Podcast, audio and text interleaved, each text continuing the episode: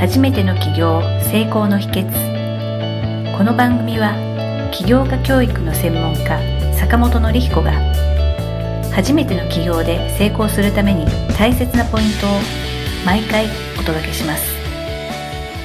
坂本先生、よろしくお願いいたします。はい、よろしくお願いします。今日のトピックは、9月23日に世界的に有名なあの、トーマス・クックというイギリスの旅行代理店さんが倒産してしまったというお話を取り上げたいと思います。坂本先生、このトーマス・クックという名前の旅行代理店ってご存知でしたでしょうか？はい、名前は聞いたことあります。僕以前、大学の時に1ヶ月だけなんかイギリスに短期留学みたいな。あ、あ、そうなんですか。なんで、名前は知ってますね。実際倒産されるまで、実にもう178年間、創業からずっと続いていた、もう世界的に知られている旅行代理店だったみたいです。トーマス・クックってこれ人の名前だったみたいなんですね。うちょっと僕は世界史あまり詳しくないんで知らなかったんですけど、旅行の面で、まあ、活躍された方みたいなんですけれども、実際にトーマス・クックという方が創業者で、創業者の名前を取ってトーマス・クックという社名になってるそうでして、旅行業界では近代ツーリズムの祖ってトーマス・クックさんが言われてたみたいなんですね。破綻した理由が多分一番大きな関心事だと思うんですけれども、イギリスが旅行先として政治情勢が不安になったりですとか、イギリスの EU 離脱によって、イギリスの方が旅行を差し控えたりするっていう外的要因もやっぱりあるみたいなんですけれども、一部メディアでは21世紀に対する用意ができていなかったということで、例えばインターネットとか SNS ですとか、そういったところへの対策がうまくできてなかったっていうところが大きな要因だったっていうことがいろいろなメディアで報じられていました。今回はですね、長く続いた老舗の旅行代理店であっても、時代の流れにうまく乗れないとかなり経営が厳しいなっていうところがありましたので、ご紹介をさせていただきました。まあそうですね。その時代に対応していくっていうのはすごく大事で。でもトーマス・クックすごいですね。178年もあれだったんですね。100年企業が一番多いのは日本なんですよね。200年企業になると、世界の50何パーセントが日本企業なんで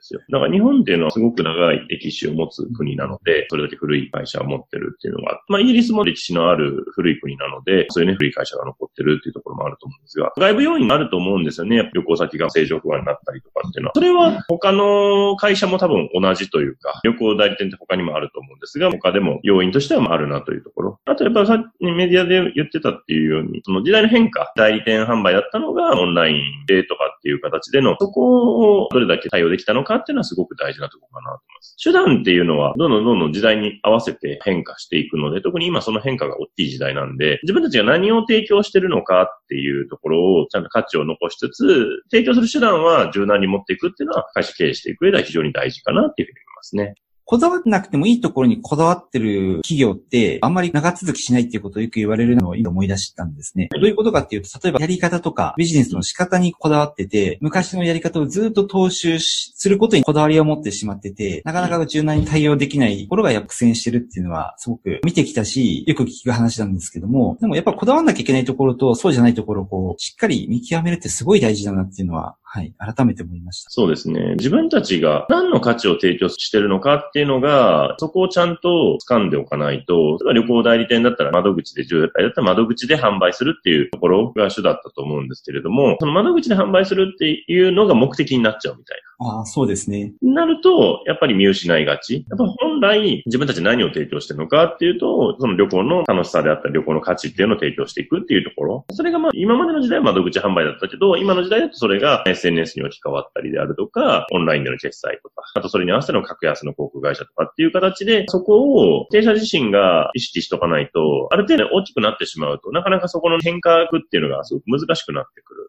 ですよね。それをでも意識しとかないと時代に取り残されちゃうっていう形になるかな。私の知り合いの経営者さんで、その方はマンションのディベロッパーをやってる会社さんなんですけども、創業して50年ぐらいで、売上も100億ぐらいある会社さんなんですが、で、まあそこの会長さんが創業者さんなんですけど、言ったのが、不動産の会社も大体まあ7、8年潰れるからねって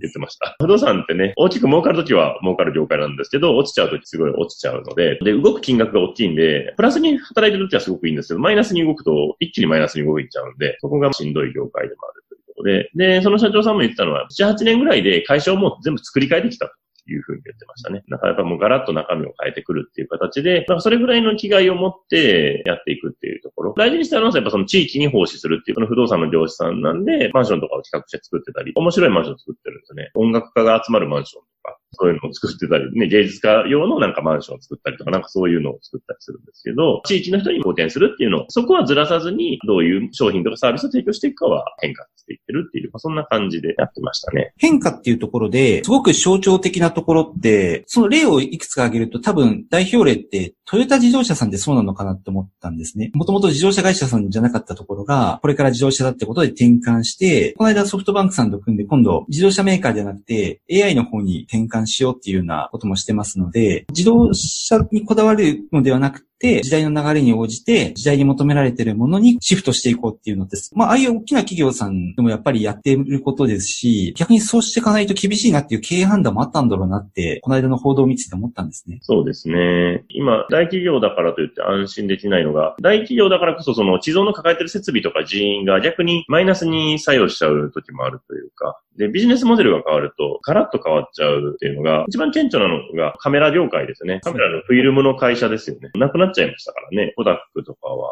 なくなっちゃったのかな？富士フイルムも今は化粧品とか、ね、健康食品とかの会社になってますからね。バイオ系のそういう会社になってますから。今デジカメっていうものが登場したことで、もうガラッと 市場自体がごそっとなくなるっていう感じ。トヨタもこの間あったと思う。ソフトバンクとかと提携をして、車がもう一つのツールになってくるっていう形っていう形で、もうその業態自体がもうごそっとなくなる可能性があるみたい。で、自動運転がね、やったらもうタクシー業界もなくなるんじゃないかみたいなそんな、あったりとかありますんで、やっぱそこをちゃんと経営者はしっかり読み切っていくっていうのがすごく大事ですよね。はい、ありがとうございます。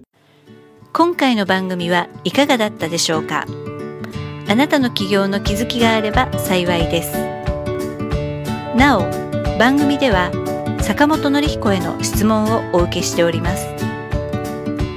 坂本典彦公式サイトよりお問い合わせください。坂本典彦公式サイトで検索してください。ではまた次回もお楽しみに。